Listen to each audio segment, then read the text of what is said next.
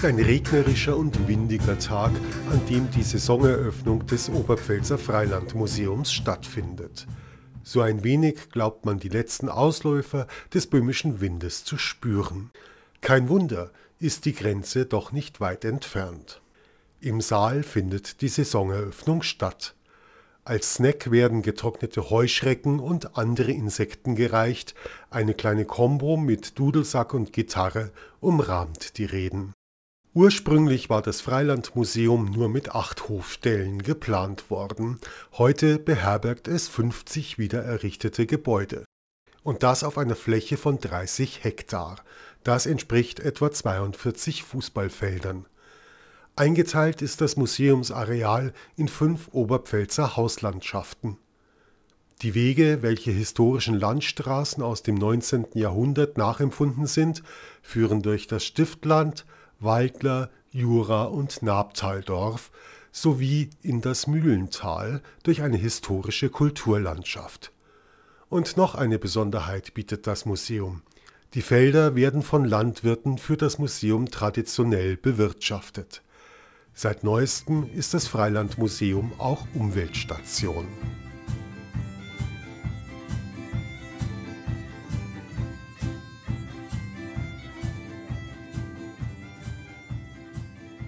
Das Oberpfälzer Freilandmuseum hat dieses Jahr das Motto Das richtige Holz. Dazu gibt es eine Dauerausstellung. Festredner Max Böhm hebt bei der Eröffnung die Vorzüge hervor, die der Paula-Werl-Hof auf dem Museumsgelände bietet. Das Gebäude des Paula-Werls-Hof ist damit sicherlich sehr, sehr gut geeignet. Der Hof liegt in unmittelbarer Nähe zu den Waldarealen des Museums und er ist auch selbst ein beredtes Zeugnis für den Baustoff Holz.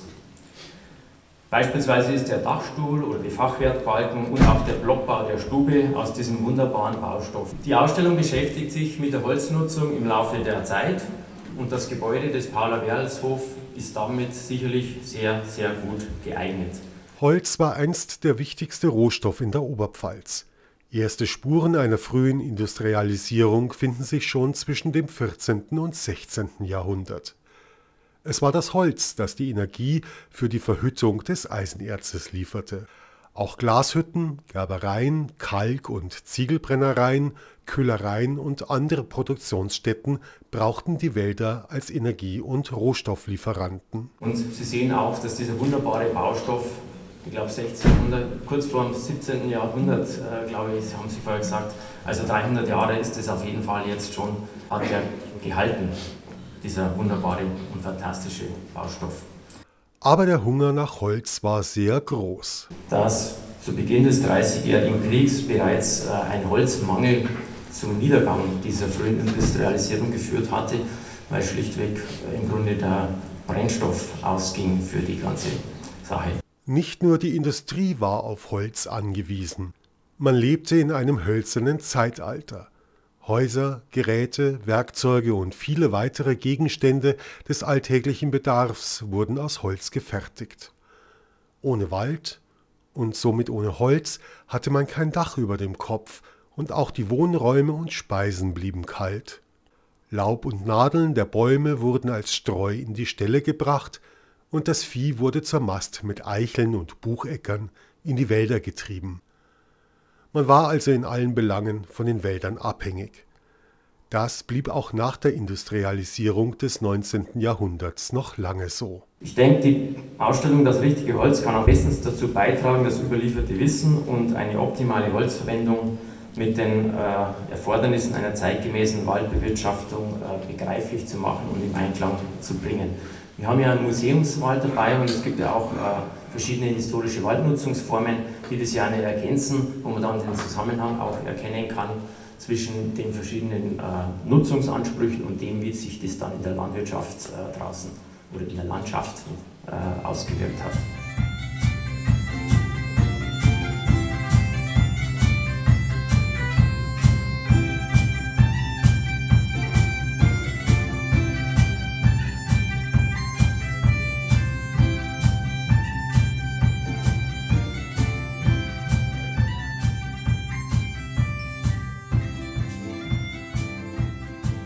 Der Paula-Werl-Hof ist, wie alle Gebäude aus dieser Zeit, gedrungen gebaut.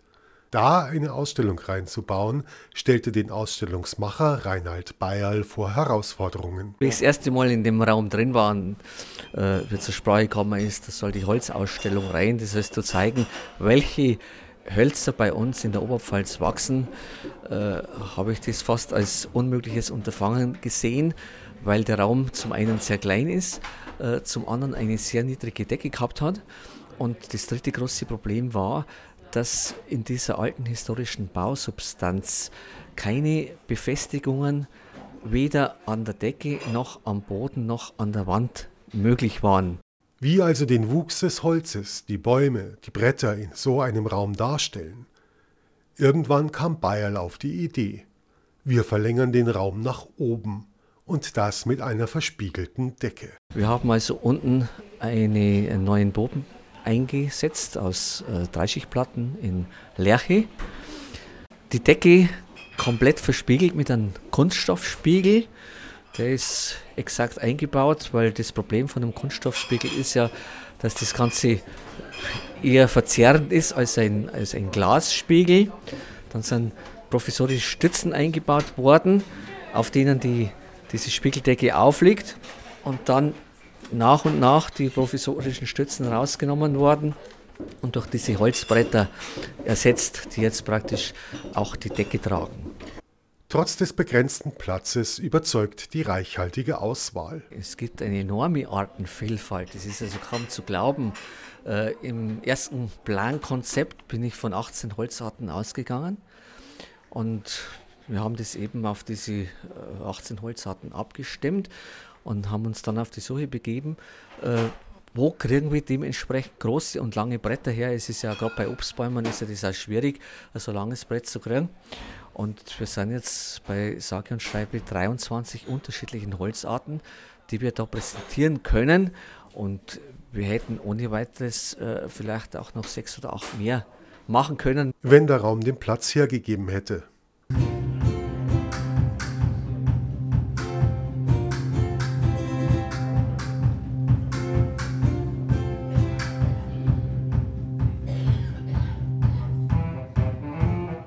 In der Ausstellung finden sich neben Zündhölzern, die einst ein wichtiger Zweig in der Oberpfalz waren, über Holzmodelle auch verschiedenste Gebrauchsgegenstände, darunter auch eine Aspirinschachtel oder Birkenzucker.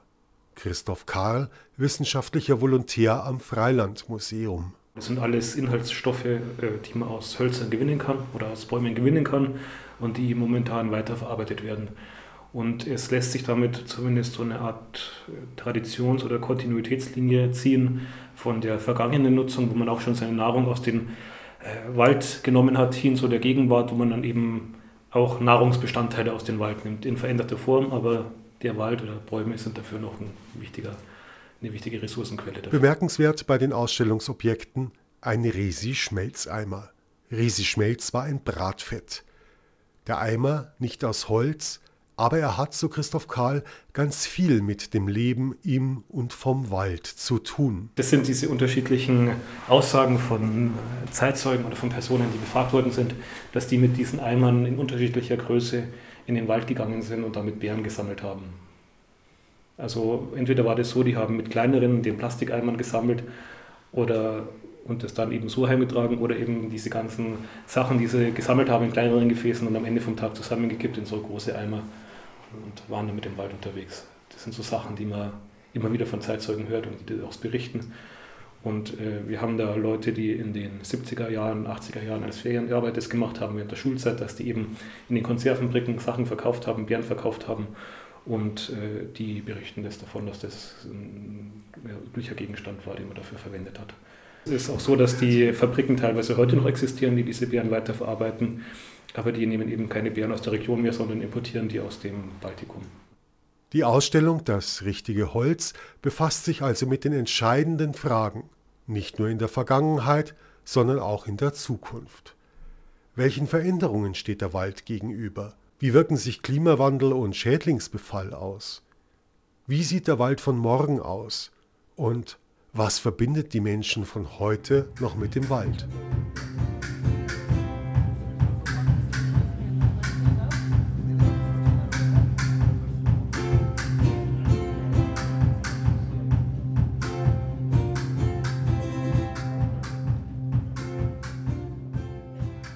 Wie gesagt, finden sich auf dem Gelände 50 wieder errichtete Gebäude. Das ist, verzeihen Sie mir das schiefe Bild, eine Menge Holz. Sprich, da muss viel gebaut werden. Wie geht ein solcher Aufbau eigentlich vonstatten?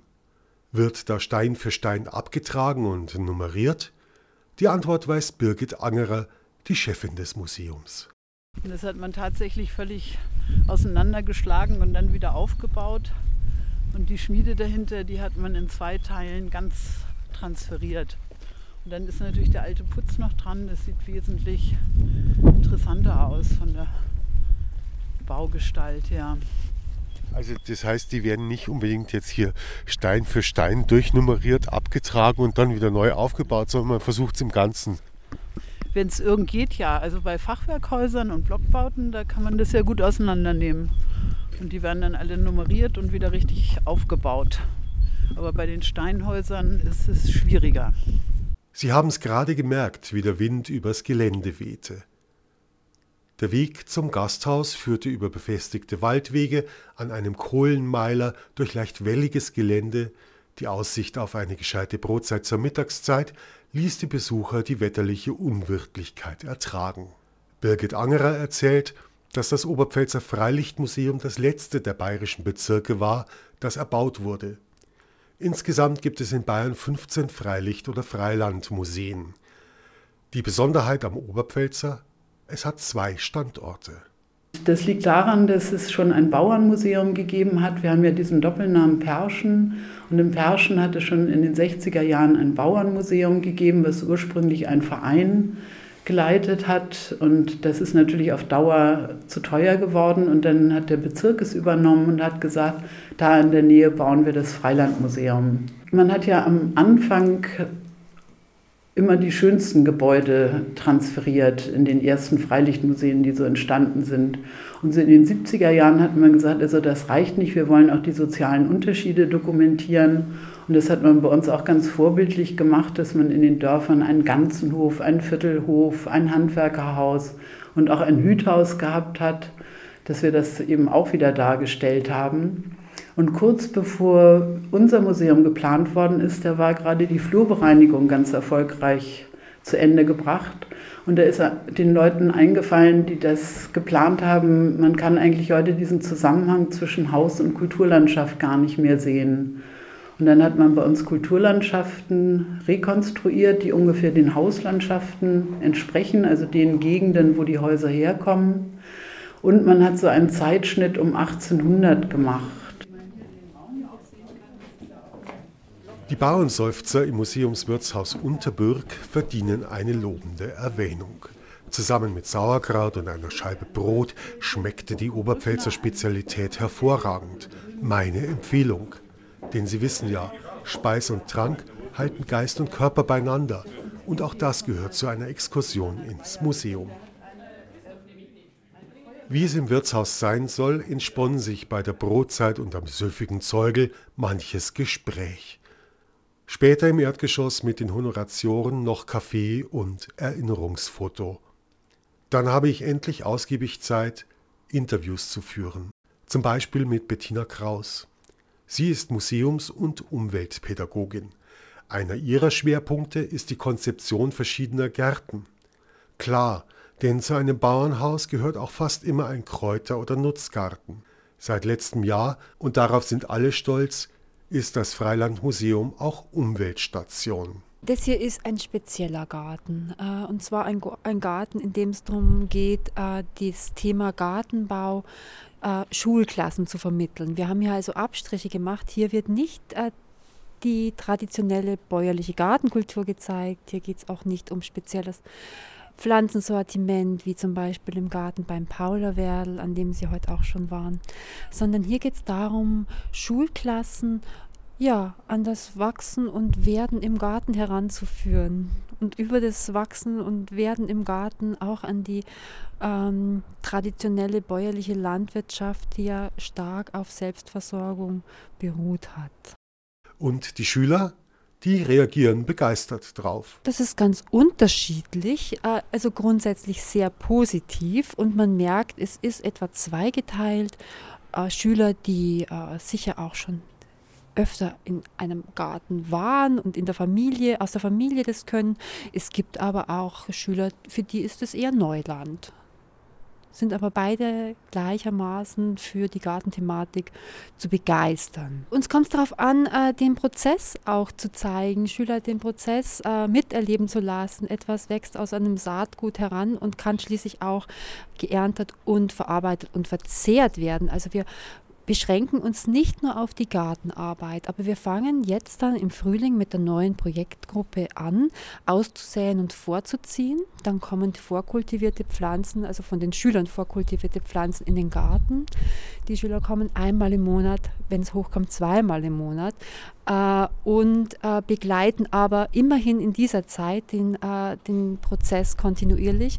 Und dann geht es auch ans Ernten und mit einer Hauswirtschafterin beispielsweise äh, verarbeiten sie dann auch das geerntete Gemüse und mit einer Ökotrophologin äh, wird äh, das Thema Haltbarmachung durchgenommen, also in der Theorie und auch in der Praxis. Die Schüler machen Sauerkraut ein und äh, erleben also diesen Konservierungsvorgang. Natürlich gibt es auch Unzulänglichkeiten in einem solchen Riesenprojekt. Zum Beispiel das fehlende Haupthaus bei einem Gehöft, das, bevor es das Museum retten konnte, abbrannte. Da sind die Museumshandwerker gefragt, die die Rekonstruktion angehen. Aber Birgit Angerer sieht das auch mit unerschütterlichem Optimismus als Vorteil. Sozusagen ein Work in Progress. Das haben unsere Handwerker abgetragen und auch wieder aufgebaut. Mhm. Und wir bauen daran jetzt, glaube ich, schon seit zehn Jahren so ungefähr. Ähm, und das ist auch ganz schön, weil die Besucher kommen dazu und können sich das erklären lassen, was wir gerade machen. Und das machen unsere Handwerker auch gerne. Also ein Problem haben wir, es fehlt das Haupthaus, das ist in den 80er Jahren abgebrannt. Und das würden wir gerne rekonstruieren, das könnte man gut machen und würden dann dort auch einen Ort haben für museumspädagogische Aktivitäten. Nicht alleine die Bauten sind etwas, das teils erst mit der Zeit wieder entsteht, auch die Veränderungen der Landwirtschaft werden gleichsam wie in einer Chronik vermittelt. Dafür gibt es extra Landwirte, die die Felder auf dem Museumsareal bestellen. Man ist von der Dreifelderwirtschaft zur erweiterten Dreifelderwirtschaft übergegangen. Man hat also Hackfrüchte und Kartoffeln zum Beispiel angebaut. Und man ist eben von der Weidehaltung zur Stallhaltung übergegangen. Das heißt, ähm, auf der Weide, da haben die Rinder die Hälfte niedergetrampelt und bestimmte Pflanzen haben sie nicht gefressen und die haben sich dann umso mehr vermehrt. Und dann ist natürlich auch der Dünger ziemlich wahllos in der Gegend rumgeflogen.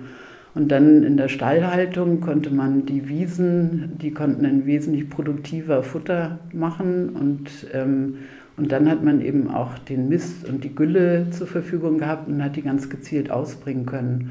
Und das hat damals die Produktion durchaus sehr stark gesteigert und diese Unterschiede, die zeigen wir mit unserer Kulturlandschaft. Was wir noch machen, ist, dass wir bei vielen Veranstaltungen, die sich auf die Landwirtschaft beziehen, ähm, zum Beispiel der Getreidetag oder die Kartoffelernte oder auch das Getreidedreschen, immer diesen Weg von der Handarbeit zur maschinellen Arbeit zeigen, um zu sehen, was ist da eigentlich anders geworden und auch zu erzählen, was das für Auswirkungen natürlich auch in den Dörfern gehabt hat. Beim Bestellen der Felder mit alten Sorten geht es nicht um Heimatschubidu oder Folklore, sondern auch darum, dass diese alten Getreidesorten genetisch vielfältiger sind als ihre modernen Nachfahren. Das könnte sich in der Zukunft mal auszahlen. Und ob wir dieses Potenzial nicht unter veränderten klimatischen Bedingungen, unter veränderten Bedingungen der Landwirtschaft nicht wieder mal brauchen, das ist ja noch die große Frage. Wir sollten es also auf keinen Fall äh, verloren geben. Also die, die Frage des Erhalts ist ganz wichtig und es ist eine andere Art des Erhalts, ähm, wenn das tiefgefroren ist oder wenn es in situ erhalten wird. Zum in situ Erhalt braucht man eben Anbauflächen. Das Museum hat Anbauflächen und äh, die, soweit es der Museumslandwirtschaft möglich ist, äh, möchten wir eben zunehmend dem Anbau dieser alten Sorten zur Verfügung zu stellen, um eben auch die Besucher darauf aufmerksam zu machen, was es da eigentlich noch alles gibt. Und das ist wirklich hochwissenschaftlich, so Kraus. Die Landesanstalt für Landwirtschaft, die haben sehr kleine Proben erhalten äh, von, aus äh, den Genbanken, da gibt es eine sehr große in äh, St. Petersburg, die ist, hat wohl sehr frühzeitig begonnen einzulagern, ja. zu Beginn des 20. Jahrhunderts meines Wissens.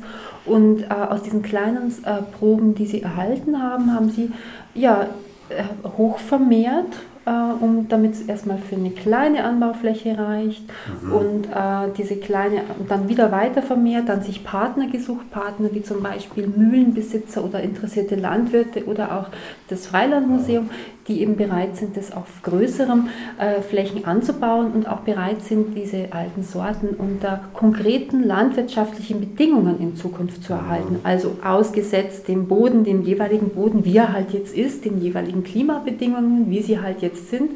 Unter solchen Bedingungen sollen diese Sorten, also jetzt spreche ich von zwei ähm, Getreidelandsorten, die äh, eben hier ins Museum gekommen sind, sollen erhalten bleiben. Das Projekt heißt Schatzbewahrer, also diese genetischen Schätze sollen jetzt in situ erhalten werden.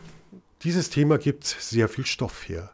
So viel, dass es zu einer weiteren Ausstellung reicht, der von der Utopie Landwirtschaft. Und die regt, wie viele Utopien, auch zum Nachdenken an.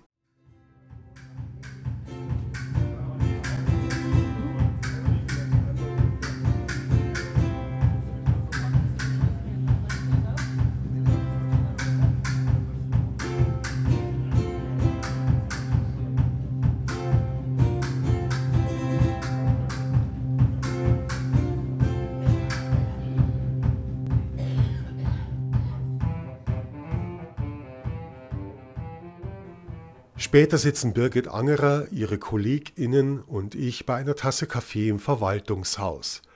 Eine formidable Gelegenheit, mit der Leiterin über das Museum und richtige und falsche Erwartungen an das Museum zu sprechen. Und das auch mal off the records. Eines will man vor allem in Neusaat-Perschen nicht sein. Ein Trachtenerhaltungsverein, also nichts Volkstümelndes, auch wenn das manchmal die Vorstellung von Geldgebern und Politikern ist fast ein Schlusswort von Birgit Angerer. Ich glaube, bei uns ist halt der, der Schwerpunkt einfach ein bisschen ja. anders gesetzt als oder jedes von unseren Freilichtmuseen, also wir Bezirksmuseen, wir arbeiten ja immer ganz eng zusammen, wir machen immer gemeinsame Ausstellungen. Jeder hat eigentlich einen anderen Ansatz und unserer ist eigentlich diese Umweltgeschichte, mhm. woraus sich ja auch die Hausformen dann wieder ergeben. Also erstmal, was hat man im Wald zur Verfügung gehabt, was hat man an Steinen zur Verfügung gehabt. Wir haben in dem Wirtshaus, in dem wir gesessen haben, das kommt aus dem Jura, das ist mit diesem Kalkschiefer gedeckt worden. Den gibt es halt nur in einer ganz bestimmten Gegend und das bestimmt natürlich auch das Aussehen der Häuser. Und je nachdem, was für Landwirtschaft man betrieben hat, ob man jetzt mehr Viehwirtschaft oder mehr Getreidewirtschaft gemacht hat, dadurch verändern sich natürlich auch die Häuser und sind darauf abgestellt. Als ich aufbreche, regnet es wieder. Selbst die Ziegen ignorieren mein Aufnahmegerät und wollen einfach nicht meckern. Apropos Tiere. Auch die gibt es im Oberpfälzer Freilandmuseum. Birgit Angerer sieht auch darin einen Auftrag. Wir haben auch alte Nutztierrassen. Wir haben Pferde, wir haben Rinder, Schafe, Ziegen, Schweine, Gänse, Karpfen und ähm, wir haben auch immer einen Tag der alten Haustierrassen, wo andere alte Nutztiere noch dazukommen um auch diese Entwicklung zu zeigen. Es hat in der Oberpfalz wie in vielen Mittelgebirgslandschaften diese roten Rinder gegeben. Das deutet immer darauf hin, wenn in einem Ort ein Gasthof ist, der rote Ochse heißt, dass es diese Rinder da gegeben hat. Und die hat es hier auch als Herdbuchrinder gegeben. Die sind in Almesbach in der Oberpfalz gezüchtet worden und sind 1935 ist das Herdbuch geschlossen worden. Man hat dann irgendwo in Sachsen noch ein paar Rinder gefunden und hat die hier wieder angesiedelt. Und mittlerweile ist es ganz wichtig, dass viele Bauern, die nicht mehr die Zeit haben für die Intensivhaltung, dass die so Mutterkuhhaltung machen. Und das versuchen wir auch immer den Leuten beizubringen, dass es vielleicht schöner ist, ein teures Stück Oberpfälzer Rotvieh zu kaufen und dann nur einmal in der Woche Fleisch zu essen, anstatt jeden Tag so ein Styroporschnitzel aus dem Supermarkt. Das Jahr im Oberpfälzer Freilandmuseum bietet genügend lohnenswerte Veranstaltungen. Ob die Getreideernte im Spätsommer, der Rosttag oder das Abwischen der Mühlteiche, eine Projektwoche Holz oder der Aktionstag Holz und Handwerk. Alles das kann man auf der Website entdecken. Dazu zeigen und lehren die Museumshandwerker auch ihre alte Kunst.